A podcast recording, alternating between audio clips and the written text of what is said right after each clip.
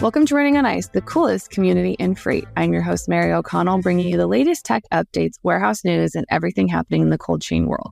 Not only is there the coolest show in freight, but there's also Running on Ice, the newsletter that could not be colder. You can subscribe to that on FreightWaves.com/runningonIce. Today, we are joined by Dana Krug, Senior Vice President of Cold Chain Fulfillment at Phononic. Welcome to the show, Dana. Thank you, Mary. Appreciate you having me on.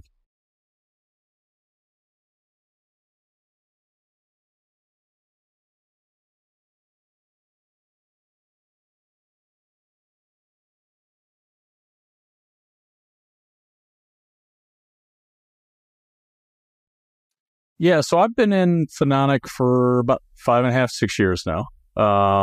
And before that, I spent about 20 years in automated retail, telecommunications, technology, 4 different startup companies. So kind of my world is kind of disruptive companies, disruptive technology, and kind of bringing things to a brand new market that's never been done before. So Phononic fits in really well with that because it's a very disruptive technology. When I started with the company, I was brought in to basically bring up a new division, which was food and beverage. What's kind of interesting about it is we've launched some products in the food and beverage category with some pretty big international players. And during that kind of that process that we were going through and meeting with customers, I just happened to be meeting with one very, very large international customer. And I kept on hearing the same problem over and over and over again. And it all had to do with cold chain. So at the time, we really weren't in cold chain. It was more about, point of sale refrigeration and freezing and things like that. But over time, I started to realize, our technology and the attributes of our technology and the core benefits of our technology really fit in with solving a cold chain problem that these retailers had. So about 2-3 years into being with the company, I actually switched over and started another new division within the company, which was cold chain fulfillment. So it's that constant evolution of really looking at what the problems are out there and then trying to apply technologies to make sure that there's a really good fit. So that's a little bit of the background and kind of where I've been and kind of the changes since I've been in the company. So basically you've always been the problem solver guy. You came and say, you know what? I think we have a solution for this. I'm always looking at it. I won't say I'm always the guy that gets it, but I'm always thinking from that perspective. What's the solution? And is there a good fit?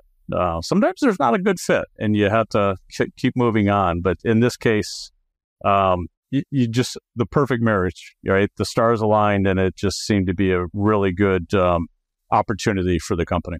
Well, I'm really excited to get into it because this is something that when I first read about it, I came across a press release and I was like, hold on, this thing is really cool. And that's your ACT 2000. Can you break down a little bit about what that product is and kind of how it works? Yeah. So what I brought props. So if you can kind of get... So what this is, what we call a Phononic heat pump or a PHP. So this is the technology that's behind just about everything we do, at least on the cold chain side.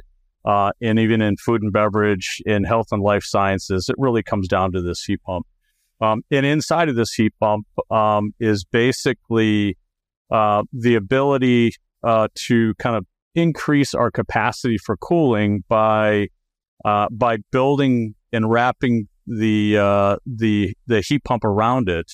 That gives us the ability to go from, say, watts of cooling to thousands of watts of cooling to multiple thousands of watts of cooling. But the basic technology, the principle behind this really, Mary, is the ability to put a electrical current through these different types of metals.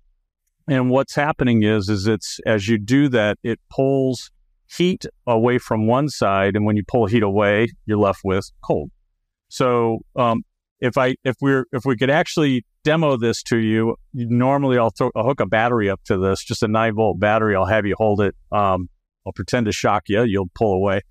But you'll feel very, very quickly. You'll feel the one side getting really, really cold, almost to a point of frost. And then the other side will get warm. And that's kind of the core of our technology. As you can kind of see, this is a very small device. This would be the equivalent of your compressor, in a refrigeration system. So, if you look at it, this is solid state cooling. So I could drop it. I don't have to worry about it. It's not a very fragile product like you would have in some thermoelectrics. And as a matter of fact, in this specific heat pump, you could run over it with a truck. We've done it. And it works great. So when you start looking at that from a technology perspective, you start to realize that this is portable. It's rugged.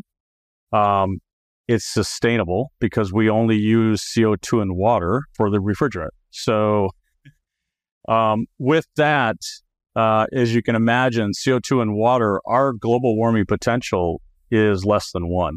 So if you look at the industry standard, they're trying to get to an average of, say, 700. So factors lower.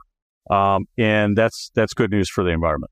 Anytime a product says rugged on there, it's like, I have to see all the tests that you guys have put it through, because I from kicking it off a roof, running it over with a car, I just want to be in those rooms where you're like, what else can we do to test it? And it's like, oh, well, I got a truck outside. You want me to run it over? Those are some of the favorite things of that people have done to test products. I mean, it's important to get tested, but also it cracks me up that it's like, oh yeah, we did it off of we threw it off the roof just to see what would happen. But it's been tested. We do a lot of acceleration testing on all of our devices to make sure what the failure rate is, how long they will last. And you're looking at some of this technology, you're 20 years plus before you have to worry about failures. So yeah, we do a lot of ruggedized testing. Probably not too many people taking a cooler and running over it with a truck, but hey, it looks good. So this is the technology that's behind it, right? We take this technology, we kind of wrap a subsystem around it that's closed, versus a compressor-based system where you're actually compressing gases. This technology, the way that it ends up working is we're wrapping piping around this to pull the heat away and pull the cooling, and utilize that cooling, but it's a closed loop system. So like your compressor-based systems that you have today, you have to recharge them. They leak. They're leaking it out into the atmosphere. With this technology, it's a complete closed-loop brazed tubing that never leaks. It's charged at the factory. You never recharge it. As a matter of fact, you can have if you can turn a screw, you can work on this product. You do not need to be certified to be able to work on this product. That's how good this product is and how easy it is to service. So that's the basis, right? And what that really gives us is the ability to have a very small space. So if you think about the tote, the ACT 2000 that we're looking at or talking about, interior capacity is everything, right? So if I can take, you could take a tote with a compressor, and you put a nice size compressor in there, it would be the equivalent, and your interior space goes away. So you've kind of defeated the purpose of being able to do a cooler. With this technology, we're using, just on the short side of the tote, we're using about an inch of that area for that full cooling system. So that ability to have a very small, lightweight, rugged, it gives us the ability to get maximum capacity on the tote and keep the tote as light as possible. As a matter of fact, our first tote to our second tote, we actually trimmed out about a third of the weight, because that was one of the areas that the customers really wanted, was to have the ability to trim that out. And we increased the capacity inside by a third. So you don't normally get that ability to get both benefits out of that, but we were able to do that. Our engineers are incredibly intelligent. And then in the tote itself, you have the ability, it's used for picking, it's used for storage of orders. And one of the things that we saw in this last revision of the tote in the second generation is the ability to give some flexibility when you're picking, right? So think about as you're going down the aisles, you've been in the stores where they're picking into the ambient totes. We have the ability in our lid to open it from one side or open it from the other side or pull the lid directly off. So you really got three hinges or three different ways of opening the tote. And that comes down to efficiency and labor savings, ease of handling. So that's one of the other things that we see as big benefit with the tote.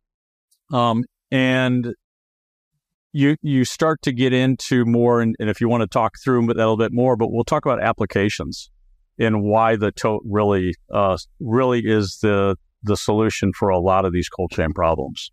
Well, I think that brings up a pretty good point, because especially when you say that, so half the battle is you can have all these great cooling technologies, you can have everything that keeps it cold, but also if that weight of that equipment to keep things cold is too high, then suddenly you've kind of lost the added value, because you know you're trying to put it on a truck or you're trying to load it somewhere, and it's going to end up being heavier after you put that product in. So I really like the fact that you guys were able to cut the weight by 1/3 and kind of increase the space that the usable space that you could end up using. But I guess when it comes to it, like, I guess what are some of the most practical applications for it? Because I feel like the opportunities are basically like endless. Yeah. And you're actually touching on probably one of the biggest challenges we have, Mary, which is you start to realize the possibilities are endless. So you got to start someplace, right? You got to focus on a couple of areas and kind of get those off the ground first. So our kind of three-prong approach right now that we see the biggest benefit, right? One is in either automated or manual MFCs, so micro-fulfillment centers. I think you've seen a lot of press out there on kind of pop-up centers where they might be 10,000, 20,000 square feet, and it's a consolidation point for filling e-commerce orders for the grocers. So you might have 10 stores or 5 stores that are kind of pooling all of their sourcing or in order power, if you will, into one location. So you can start to say, okay, now it makes sense to automate the process when you're picking. So the companies that we work with, and we work with really 8 out of the top 10 automation companies that are out there. And the main purpose really is, one is speed to market. And the reason why it's speed to market is because you don't have to build refrigeration rooms. You don't have to build freezer rooms. You have the flexibility with our tote to not have walls separating each one of your temperature zones.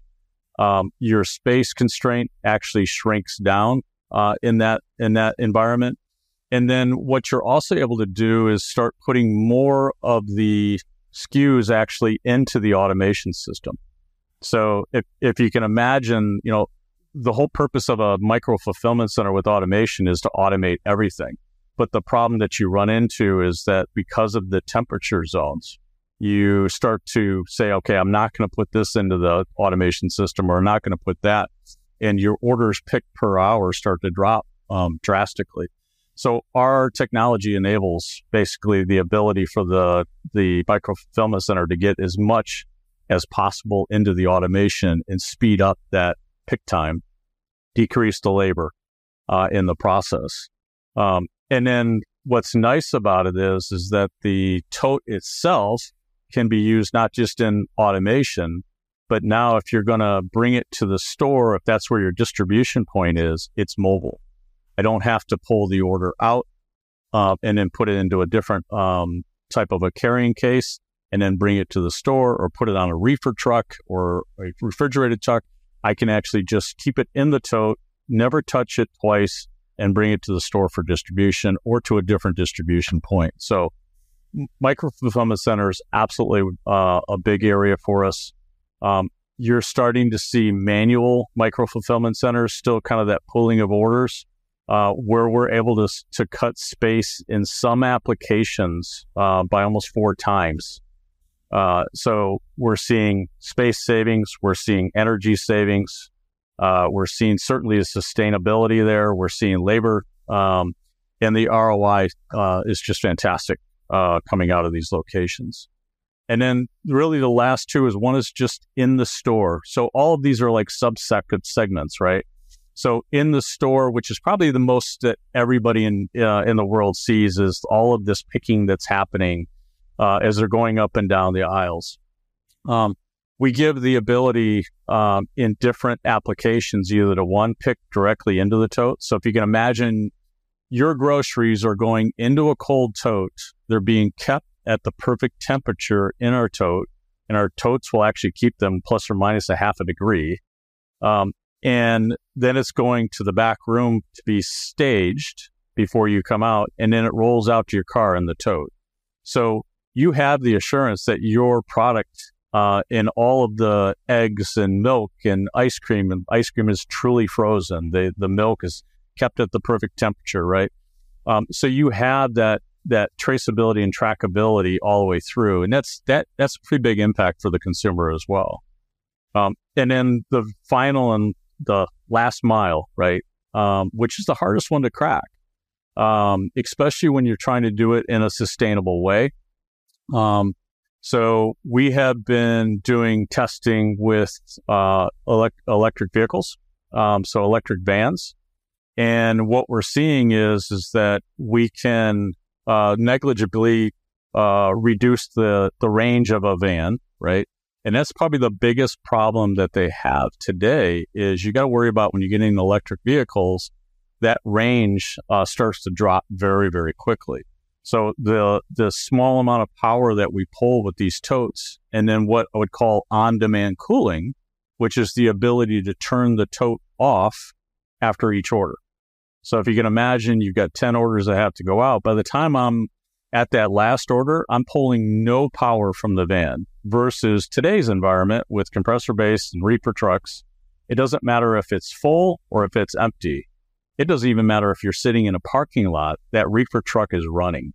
So you're burning diesel fuel, you're burning energy, and you're emitting carbon emissions into the atmosphere. So our tote really works well in all facets of that, from an MFC all the way out to the consumer. How, out of curiosity, so you mentioned that one of the things that you can do like in a grocery store is you can pick the items and then it goes in the back and waits for someone to do pickup, kind of like, you know, the Walmart curbside pickup. How long does like it stay like that? Because, you know, sometimes you can wait a day or two before you go pick something up. How long does it like keep that temperature at that exact point before you need to start being concerned or maybe plug it into recharge itself, or but basically, like, what does that longevity look like? Yeah, so first, you're spot on as far as people not picking up. So you'll see roughly 5% of the orders don't get picked up, which is kind of incredible that 5% of the people just don't pick up their orders. But 7% will not be picked up on time, right? So the problem that you typically will have is in a, I'll call it passive cooling environment. If an order is not picked up within a time window, then you have to put the order back into a refrigeration system. So your staging of that order has to be pulled out of staging to be able to do that. So our totes, actually, the way that they work, they don't have a battery, Mary. It's, there is a small battery on there, but it's for communications.